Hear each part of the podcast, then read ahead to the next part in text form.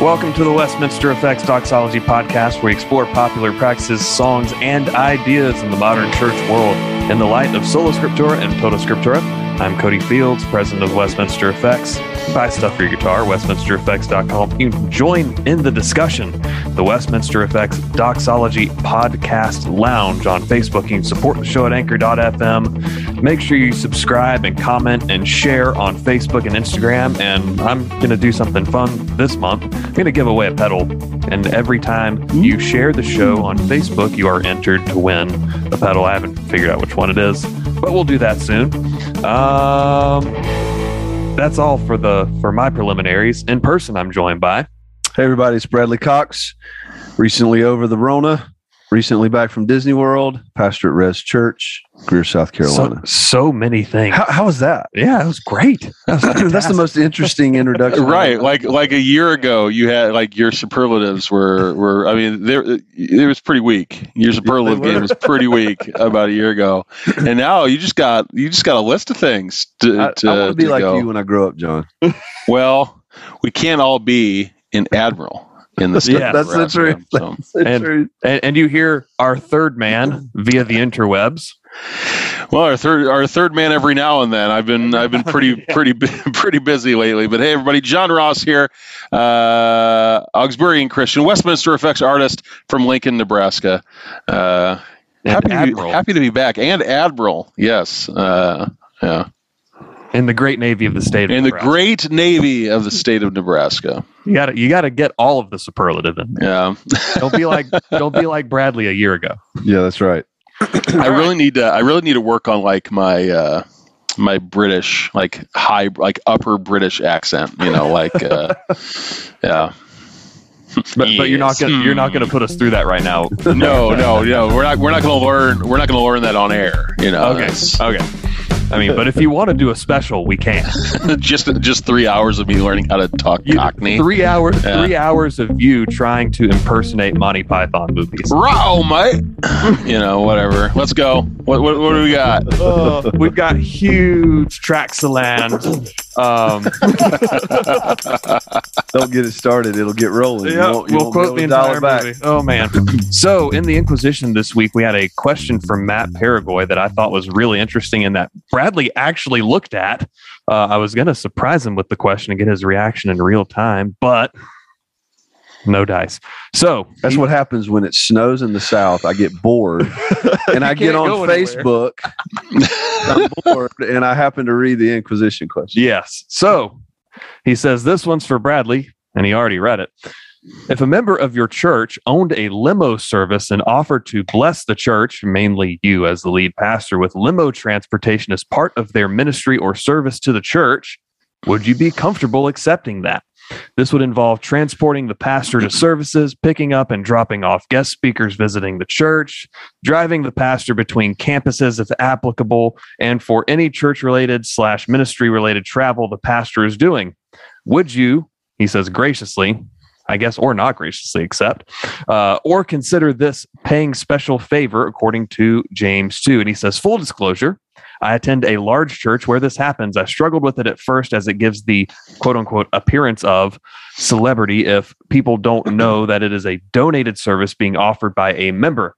I don't see it as showing any special favor as there's no quid pro quo other than maybe the tax write off for the business if that's happening. And the poor are not treated with any kind of disregard, which I believe is what James 2 is addressing, favoring rich members over poor members because of their wealth. Just curious about a pastor's take on it. And as bonus, you get two other schlubs who belong as members to their respective churches as well. Indeed. my so my uh, I'm going to let Bradley take it, but I, want to get definitions settled here. So limo service could also just be a hired like a black car service, right? Like Right. uh, like so not necessarily like a stretch Hummer, right? That Yeah. might that that With- might a, be with a hot tub in the middle. right, right. The, And mo- in the, back, the, whole the the, mo- whole back is just the a- mobile baptistry. Yeah, Yeah. exactly. you know, for, for you guys that'll just baptize anybody, man, that'll be uh, that, you, that'd know, be you know, I think I Handy. think we justify That was below the belt, John. Below the justify this if the hot tub is being used for baptisms. right. there, So Th- listen, we got. I, I don't know if I should say this on air, but it, there was a, there's a member form that got submitted here. oh dear. I won't say when it was submitted, but you know, one of the questions is, "Have you been baptized?" And the guy wrote, I, he meant to put, "I was baptized in a hot tub," but it, instead he put, "I was baptized in a hot tube." T U B E. Oh man, that was. Co- Cody's grinning on the side, like that. That was me. I, uh, that was, that was- but no, like so, so like for definitions for the question, like I'm gonna. I, I think it's. I think you know it's fair that we put the best possible light on this, and in in that case, instead of like a stretch, whatever, let's assume that it's a Could be a Uh, black SUV. right. Right. Let's just say it's it's like a black Ford Expedition. Mhm. or something along those lines. Like not not even like something as like blingy as an Escalade, right? Right, right. Just just a, a nice just a nice kind of low key, well kept vehicle. I think I think that's the best way to frame our perspective on that. and and I think we're also just going to go ahead and assume a a non hard Sabbatarian position here of of Right. working on Sunday because this guy has to hire a guy. So we get it for all of the uh, all of the people who are confessionally Sabbatarian. Like cool, like not going to hold that against you, uh, but just for the sake of the discussion, we're just going to go ahead and lay that aside for the moment. Yeah, and ass- assuming that there's no qualms about an individual working on Sunday, because Right. assumably they would have been working otherwise. These are just guaranteed hours for this individual. Right. Best spin possible. All right, Bradley, go. well, before before I comment on it, I, I'll I'll tell this story. I told Cody there's a funny story that comes to mind, a, a real story. When I read this question, uh, you know, I've I've made no secret of the fact that I, uh, you know, come from a Pentecostal charismatic background where there tend to be, shall we say, more theatrics um, than than less, and and generally because it's a, a, an effort to compensate for a lack of real spiritual power and theological depth in in general. Shots Uh, fired. But uh, there was this guy that was invited to speak at the college that I went to. Yeah. Uh, which was a Pentecostal charismatic school. And this dude, he brought his whole choir. Okay. Who the choir showed up in a charter bus, but he and his entourage showed up in a stretch limo. and when he, when they arrived, they he had bodyguards standing around the limo Oh, until no. he was ready to get out. Like no, like some of the you know college staff had gone up and said, you know, can we do anything? Is what, and he's like, no, he's not ready to come out yet. So then he comes out in this outfit. that I don't even know how to begin to describe to you what it looked like. It you know it was some quasi Anglican slash. I, I, like Oh, it, no. it it it was oh, just no. it looked like a clown suit and wow. not to you Anglicans. He's Bradley's not calling you clowns. No, not at all. But this guy was a clown, and he comes out, and he it, it's the beginning of the service. He comes out on stage in that outfit and greets the people, and then he goes backstage. He's ushered backstage again, and he comes out in a different outfit and has this dude walking around behind him. Like this is not this is he's nowhere near Catholic, but he's got a guy walking behind him with a cross, a staff and a cross on it and just following him while he teaches. Uh, and then he gets back in his stretch limo as soon as he's done and, and They leaves. don't even do that right. The cross goes before, for Pete's sake. That's exactly right. for someone who who was the uh, I, I you know the, I don't know using baseball terminology here, but the designated crucifer for all processions during my college days. Uh, for Pete's sake, get it right, folks. Seriously, I just I you know for me this question hits an emotional.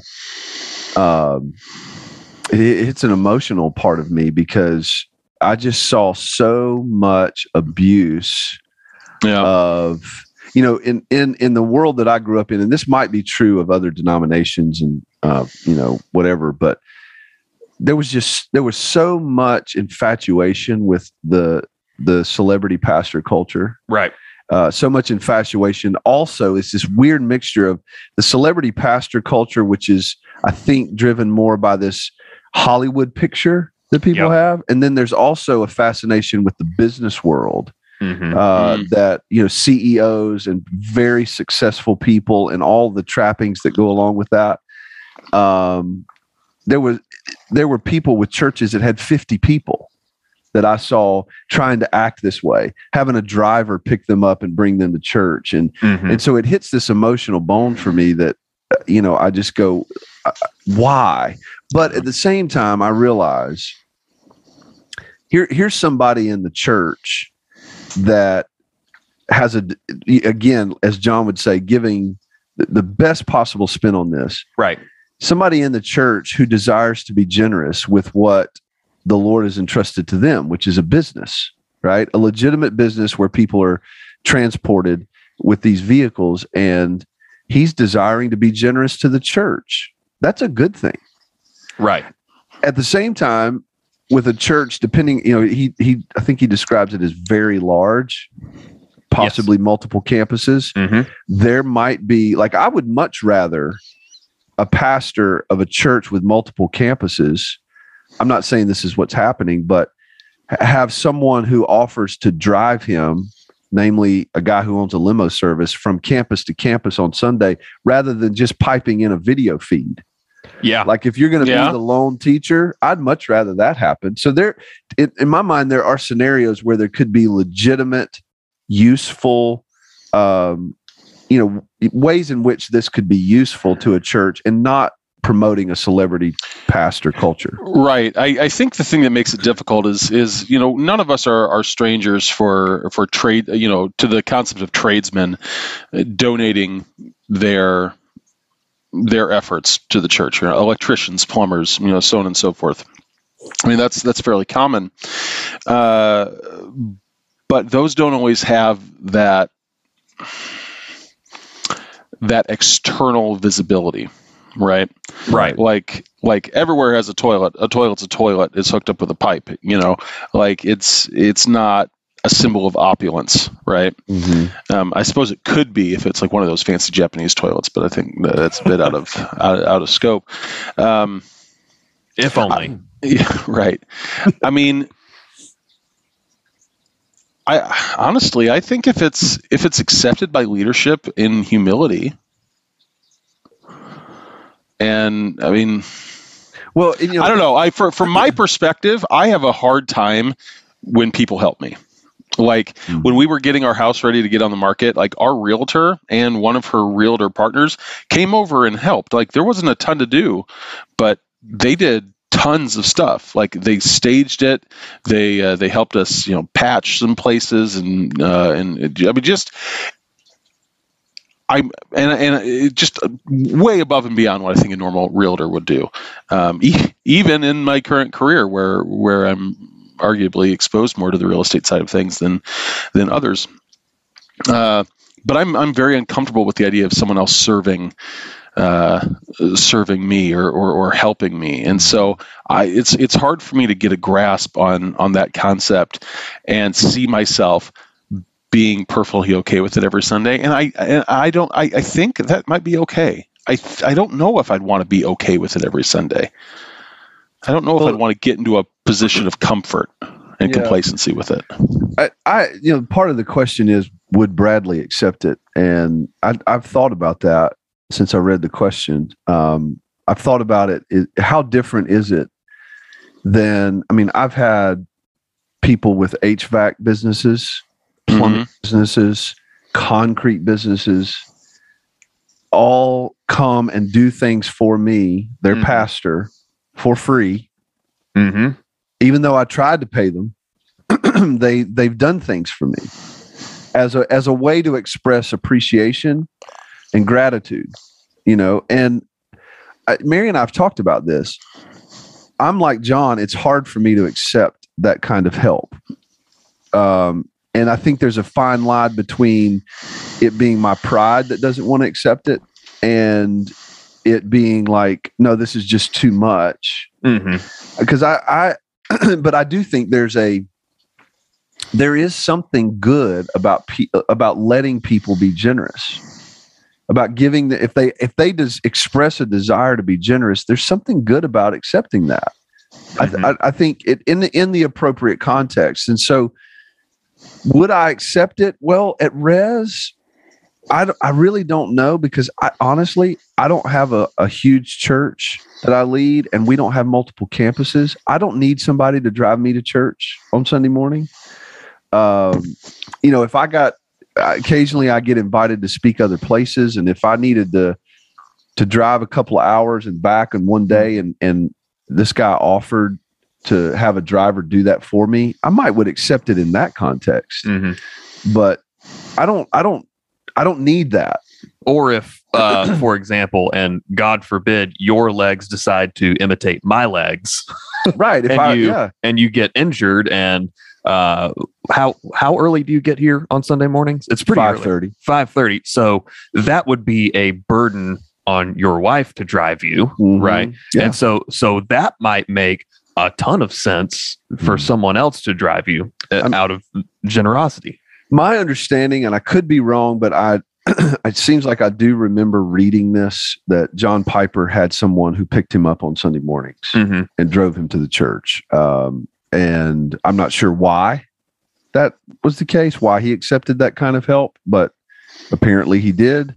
Um, and I would assume because John Piper has made no bones about the fact that he capped his salary, uh, even you know had to had to fuss at his you know financial decision makers for being unwilling to pay other people on staff who were down the line more than they paid him Right. because they were worth it. You know, he's like, why do I have to be the one making the most money? I don't need it. I have Mm. what I need. And so I admire that about John Piper. And so I would assume that if Piper had somebody driving him to church, that there was good reason for that. That he's not trying. He he does. He's not a celebrity pastor type. Right. Very well known. You know what I think makes this question a little difficult is that like it ants obviously saying this in a vacuum, you know, not knowing the specific needs of, of a congregation or, or whatnot. But it provides a solution for a not for for a need that has not been established. And I think and I think that's what makes this a, a challenging topic to to have a very clear, yeah, it's fine or no, it's not. Because if it's offered and there's no need, then is it What- what- vanity? Yeah, that's that's Right? That's great. question. right? Is it like, oh, geez, that'd be save some mileage on my car? Yeah, why not? Let's uh, let's uh, go go roll in the escalator or whatever. But Mhm. um, yeah, I mean, it's it's providing a, a solution for a problem that does not yet exist, at least from our point of view. and that there's there's a part of that question that alludes to this i can't remember exactly how he phrased it but you can uh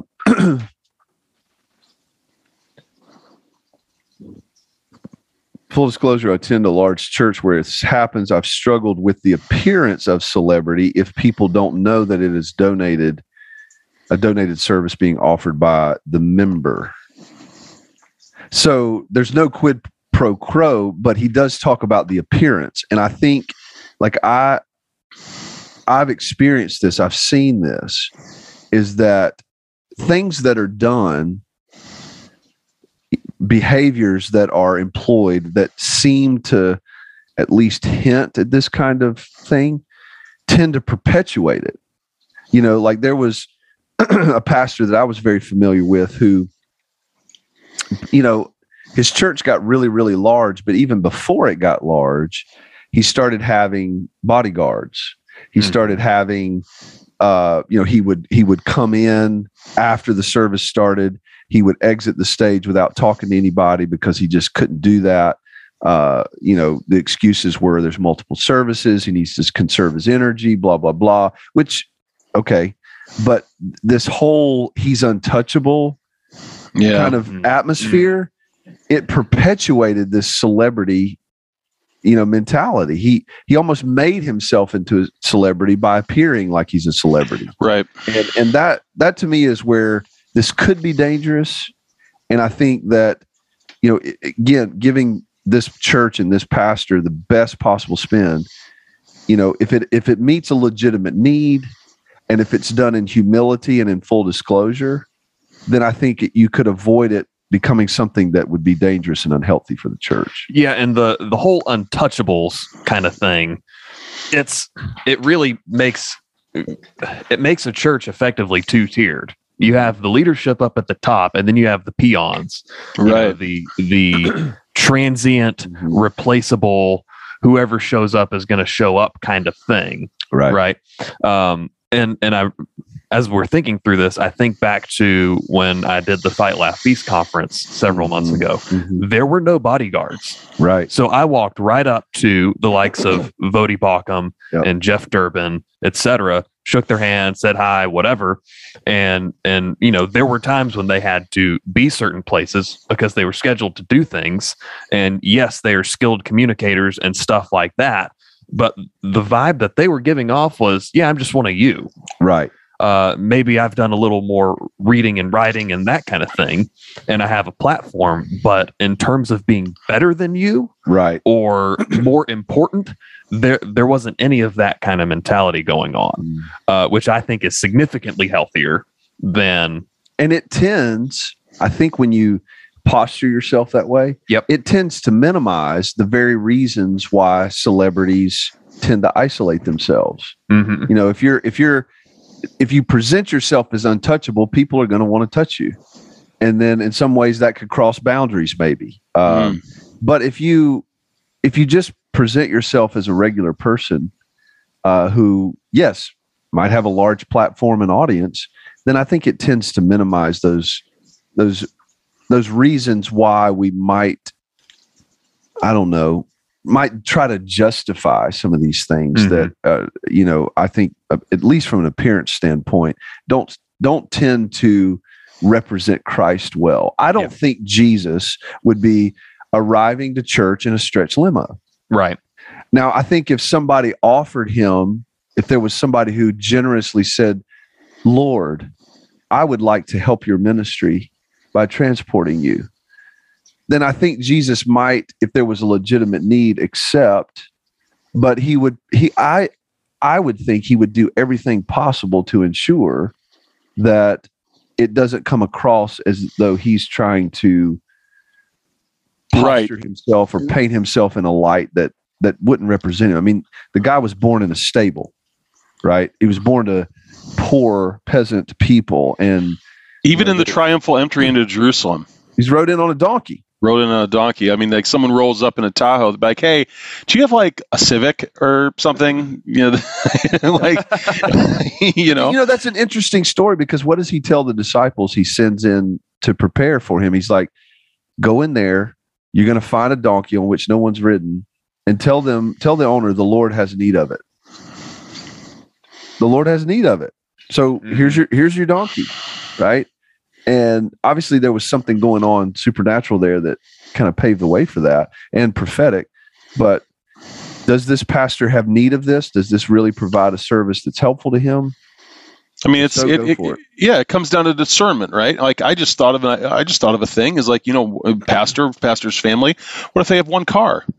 Mm-hmm. right You know, pastor needs to get there early, and then this this this congregant comes up and is like, "Hey, you know, I noticed that your family's here with you early, and you know, I don't know if that's planned or or not because I'm sure you need to get here early, but I would love to to pick you up in the mornings. I would love to have one of my guys pick you up in the morning. They're already working, you know, they're already on the clock. Um, I mean, man, what a blessing that would be. Yeah. You know, Uh, to not have not have that burden of schedule and and potentially the burden of consideration of another vehicle or something like that on uh, on the pastor's mind. Mhm. yeah i think uh, just approaching approaching the situation with discernment but uh, i, I think there is also uh, that piece of you know there is a difference between you know an expedition and a stretch hummer Mhm. you know there there's a difference there like i don't know maybe maybe just the best guidance is if it doesn't park in this in the parking lot at church on sunday on on the regular basis you know maybe maybe consider riding consider against riding in it you know like a rolls royce you know or something uh, hey I'd, I'd like to i'd like to take you to church you know every morning in my dodge hellcat i'm like mm, i don't know Yeah. how about I take my church myself to church every morning in your your Dodge Hellcat? That would be a better. I mean, I- e- either way, like the the whole the whole aspect of celebrity being kind of propped up. Makes makes me personally uncomfortable. right. Yeah. Like like when I've had people come up to me at at NAMM or other trade shows and they're like and they recognize me, even that makes me uncomfortable Yeah. a little bit and and Bradley you've you've outright called me out for not taking compliments very well so Yeah. so uh, may, maybe I'm totally the wrong person to ask with this in the first place, just Yeah. because I'm so uncomfortable with all of that. I'm open to that, but Yeah. Well, it's just it, it's like anything, you know. We, you know, w- one of the things that we we could say uh, is helpful is that we have enough history with this celebrity pastor culture that we I think we're aware of the potential dangers. I mean, Yeah. if you take just what's happened in the last, you know, 20, 25 years and then, you know, the recent Mars Hill podcast and other things like that, um, there, there there's a lot of lessons we've learned. yeah, And I think we my my advice to uh, you know the pastor of this church if he were to ask my advice would just be be careful with that. Just be careful with what Yeah. that's doing in your soul. Because this the the scripture that comes to mind is you know those who desire to be rich right? They end up piercing themselves with many pangs like that that's ultimately what this is rooted in you know fame power money uh, all of that goes into one big pot and it's dangerously toxic for our souls if we're not careful. And so if this if this is unnecessary unhelpful luxury you best be very very careful with that. If it's meeting a legitimate need i'm totally cool with it. Right. Um, that that would be my take on it last words for you, John. Check yourself before you wreck yourself. Let's go to the Inquisition.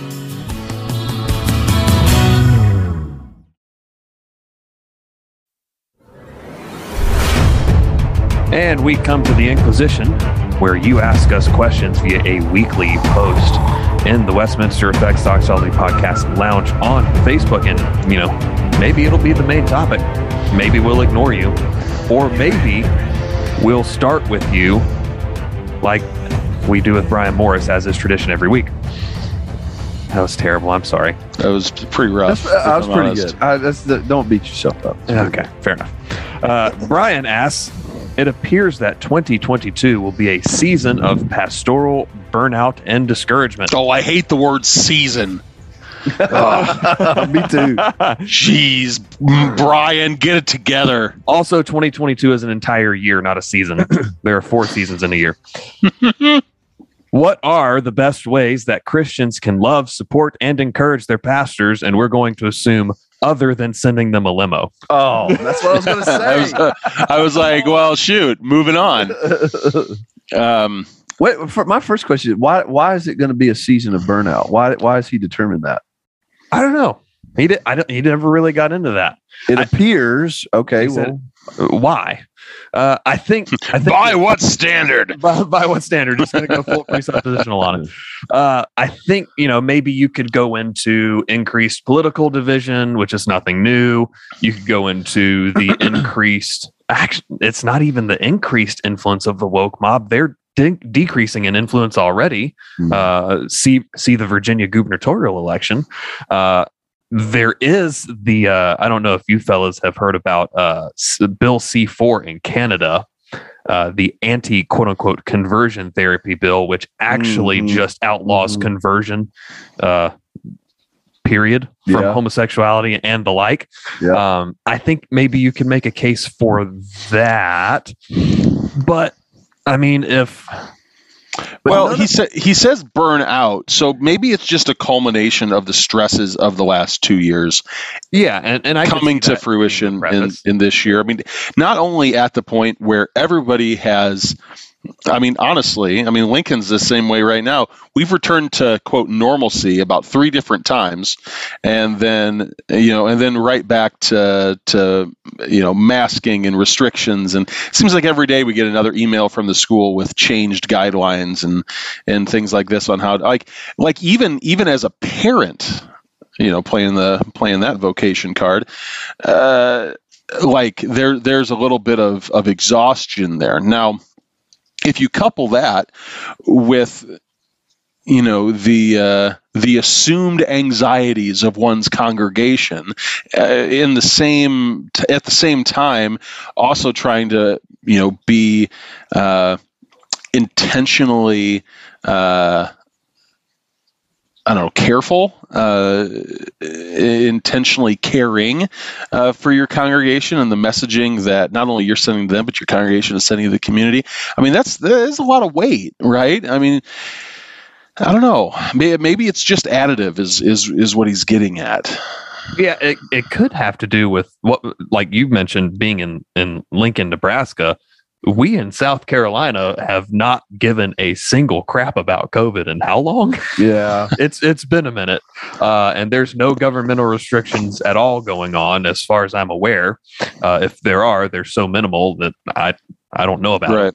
Uh, and and brian comes to us from the people's republic of california Yeah. so Right. you know, the one thing I would say about this is I, I don't think that political tensions and, and societal uh, wars are, are reasons why p- pastors burn out. Um, it, it, it, it might, that might be um, a catalyst of sorts, but I don't think it's ultimately the reason why. But I, I, one thing I will say that I've personally experienced in COVID and in the last two years is what I call decision fatigue.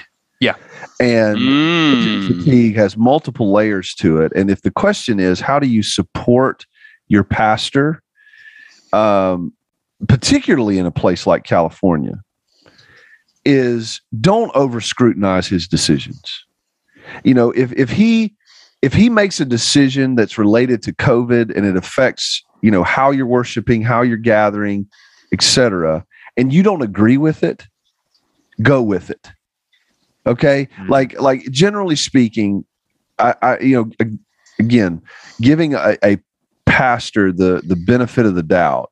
The pastor's trying to make the best possible decision to care for his church and his people, uh, while also considering what the government, what regulations the government's laying down, what kind of you know there are certain decisions that I could have made related to COVID that would have split res right down the middle, or Right. could have right because there are people on both sides of that fence and that weighs on you Mhm. i'm not afraid to make those kind of decisions um, but at the same time it does weigh on me to realize that if i if i go this direction or that even cody could could come in my office and go that's a terrible decision and and you there's a fatigue that comes with that Mhm. that I I think could lead pastors to burnout.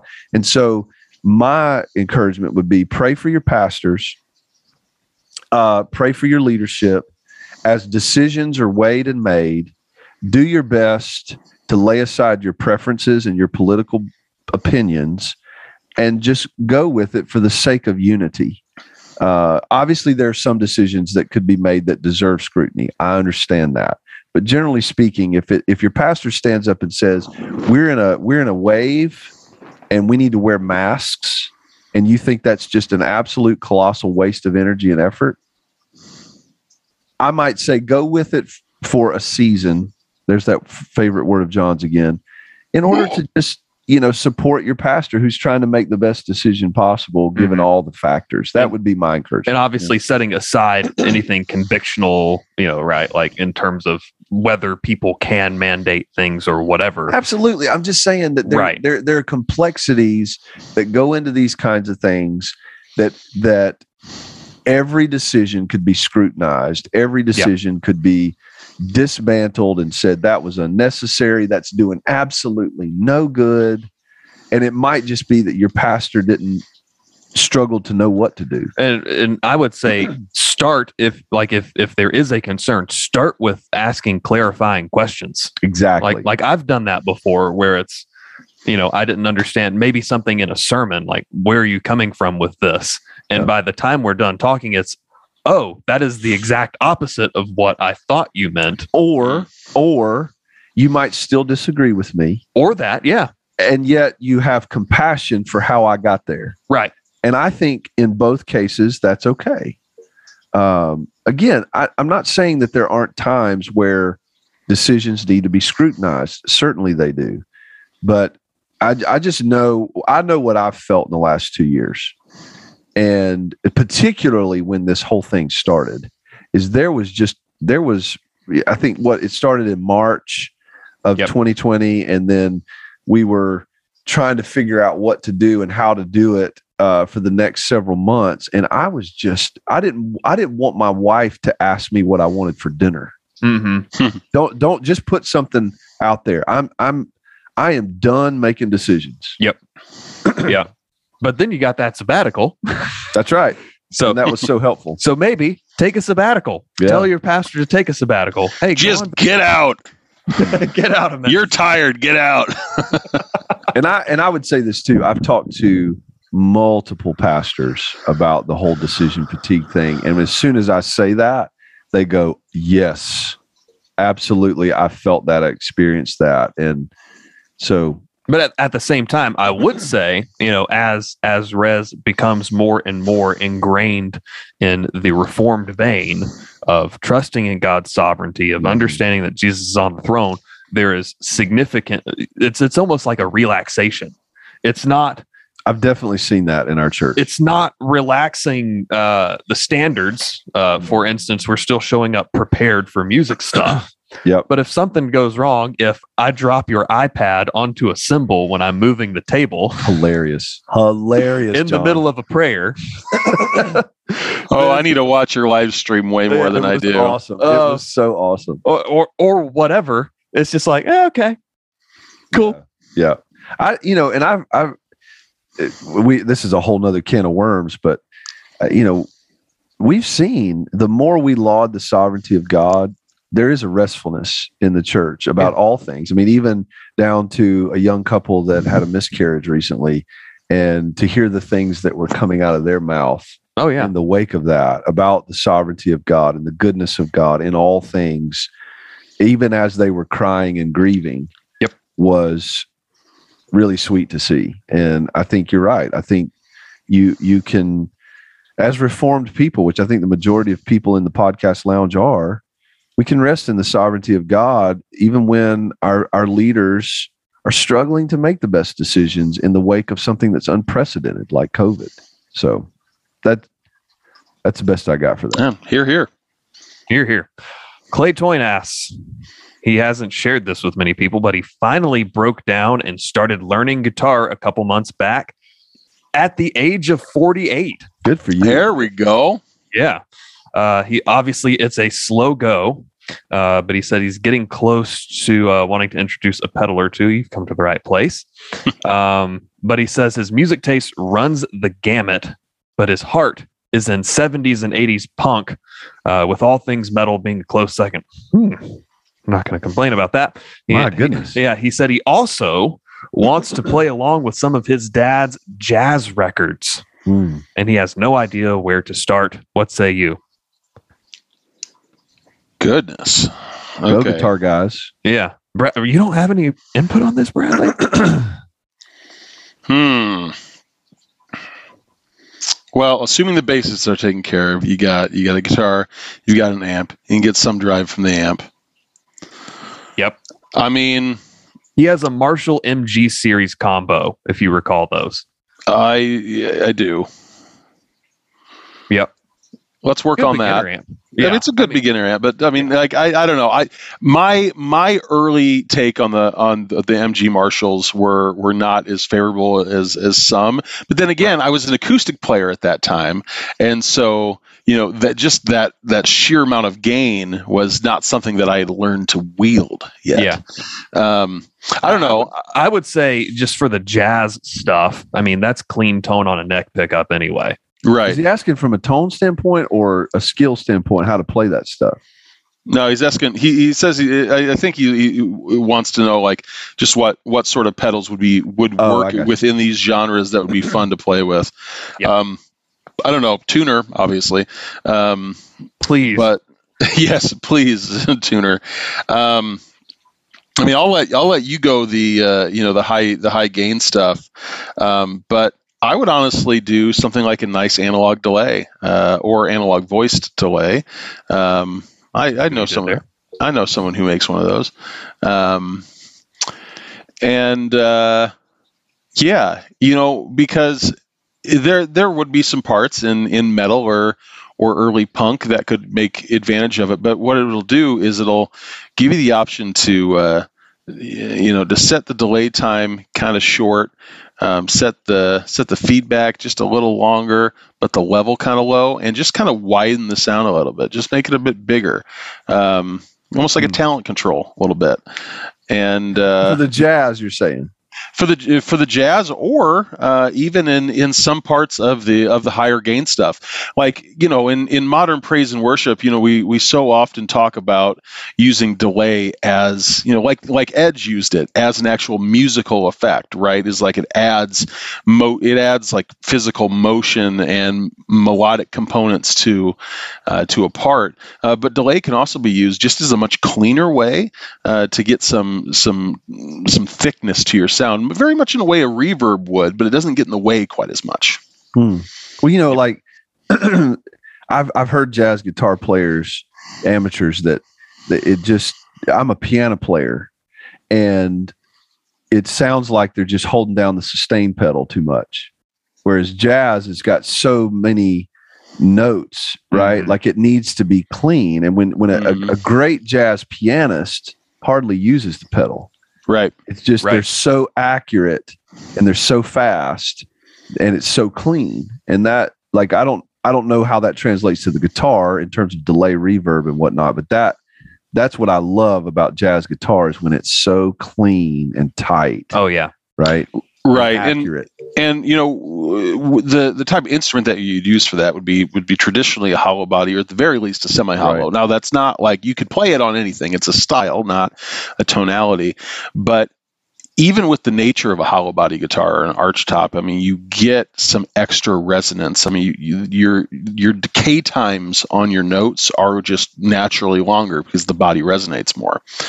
Now, if you're playing like a solid body, like a like a Strat or an LP or or something like that, I mean, you're not going to have as much of that. And so, if you're playing these very clean, um, intricate pieces, um, having something that would that would widen that sound to give a little bit of ambience without getting in the way uh, could be helpful.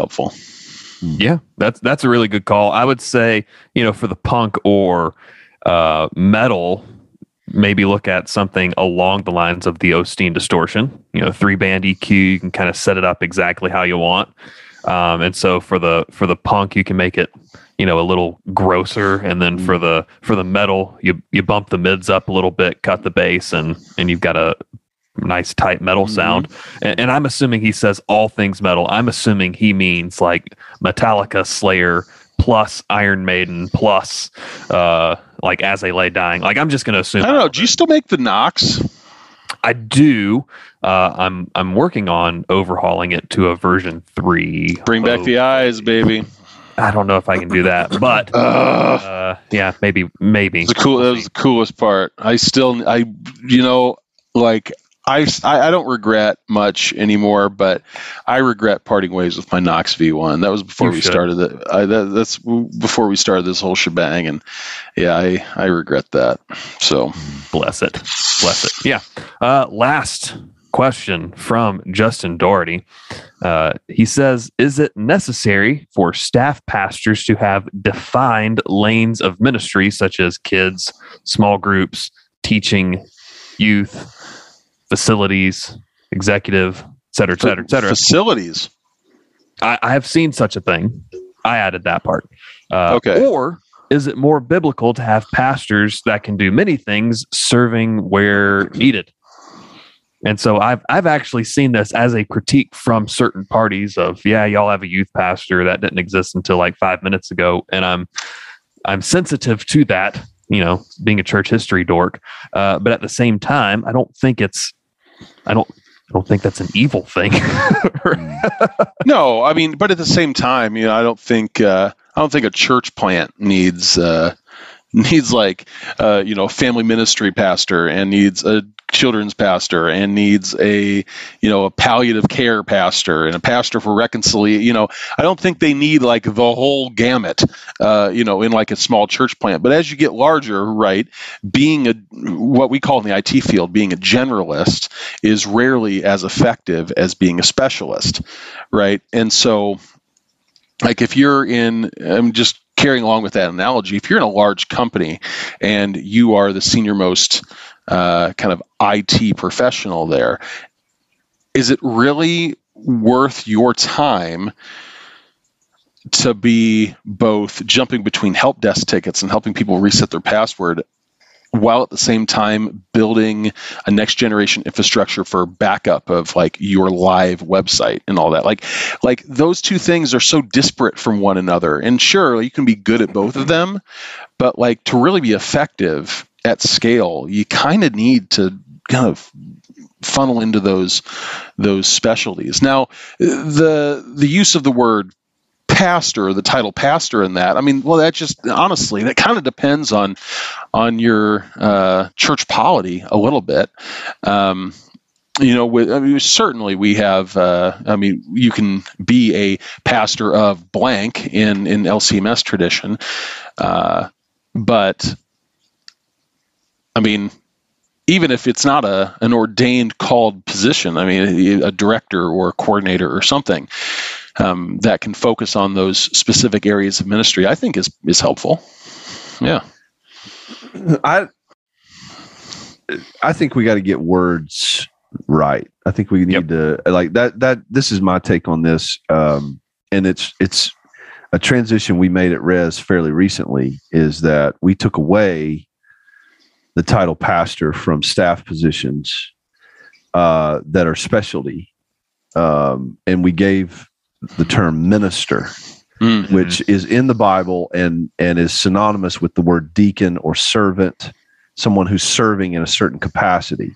Uh, because the word pastor in Scripture, um, it to me it's almost synonymous with elder.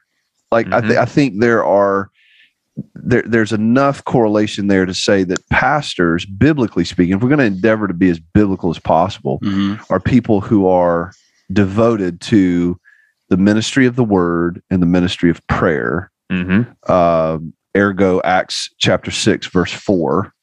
Uh, the apostles said, We cannot neglect those things in order to serve tables. It's not that serving tables was beneath them, but they realized they didn't have the human capacity to be able to uh, devote themselves to the ministry of prayer and the ministry of the word, and also serve tables and, and make sure that the food gets distributed. So we need to appoint people to that position. And those people were deacons, ministers, Mm. servants.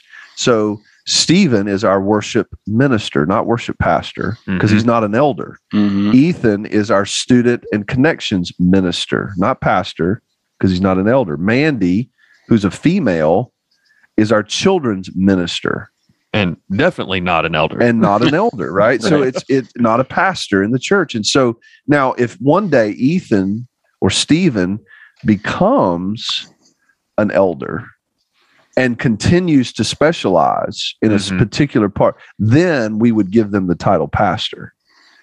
Uh, because they're they're serving in both capacities. Right.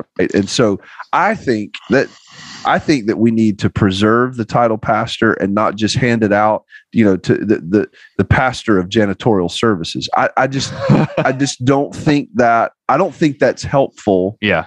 in terms of our church thinking well about uh, the roles, the different leadership roles that exist within the church. And I want I want to distinguish the elders, not for the sake of you know putting them on a pedestal, but I do want to distinguish the elders from other positions of leadership in the church because I do think that's important. In the same way that I would want to distinguish the role of minister or deacon or trustee Mm-hmm. and, and Right. be clear what those leadership positions are for. you know in in my world you know obviously we're uh, you know we're synodical so we have you know very large uh, kind of overarching organization and constitution that kind of defines some of these things and so you know we've never really had an issue with the word pastor being thrown around because the word use the word pastor you, you really you have to have the word reverend in front of your name.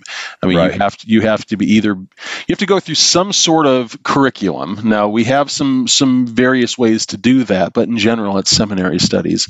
We do have a program called specific ministry pastor which combines uh, some uh, kind of senior level seminary studies for people who are already in a career serving in a church in a specific area of ministry uh, who can then kind of colloquize to a uh, uh, to a, a called or an ordained position.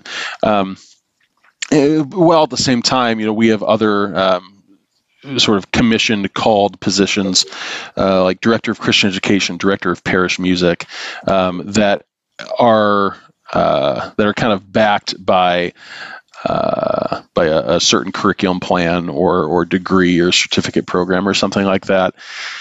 Um, and and so so yeah, I mean, I, I- I do think that reserving that title of of pastor is is valuable and and not like you said, Bradley, not not for a sense of putting them on a pedestal and saying, "Look, this is the pastor," oh, but realistically, I mean, especially in, in you know the, the Lutheran tradition, there are parts of uh, there are parts of the divine service where when the pastor announces the forgiveness of sins, does so in the stead and by the command of Christ, and so that is the role in in a corporate setting of the pastor, and so setting that title aside doesn't put the individual on a pedestal, it puts the office, uh, you know, in some sort of elevated perspective. Um, Okay, so Bradley just grabbed a binder full of papers, and I don't know what's going on. Well, there was a quote that I wanted to share. Um, in context, it, the elders at Res are are going through a, a 26 week training uh, that's specifically for elders, and it's it's called Act 64, which is based on Acts 6 4. Mhm. So there's a semester, 13 weeks on the ministry of the word that we just finished, and now we last night we just started the second semester on the ministry of prayer Mm-hmm. and we we're we're we're trying to drill down on this the specific role of elder, pastor, teacher, um, in light of Acts six four. and there's a quote um, from Peter Marshall, who's a former chaplain to the United States Senate, that I thought it was applicable here. It says the use of the right word, the exact word, is the difference between a pencil with a sharp point and a thick crayon which I thought that's that's right, right? Like if you Mhm. if we're going to have the term pastor, if we're going to use the term pastor, um, I think we ought to use it in the right way. And I'm not saying that handing it out to certain staff positions based on your tradition.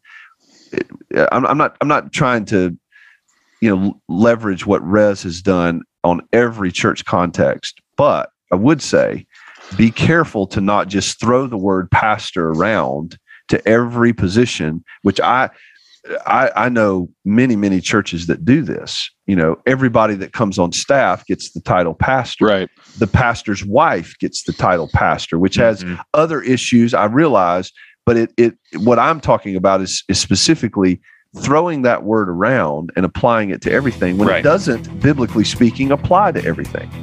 Uh, and I, I want to be a sharp pencil biblically, not a thick crayon. Good T-shirts made with that. oh, well, that tap. I think we're all tapped out there. Yeah. Yeah. So thanks for listening to the Doxology podcast. Go love God, love your neighbor, go make music. We'll see you next week.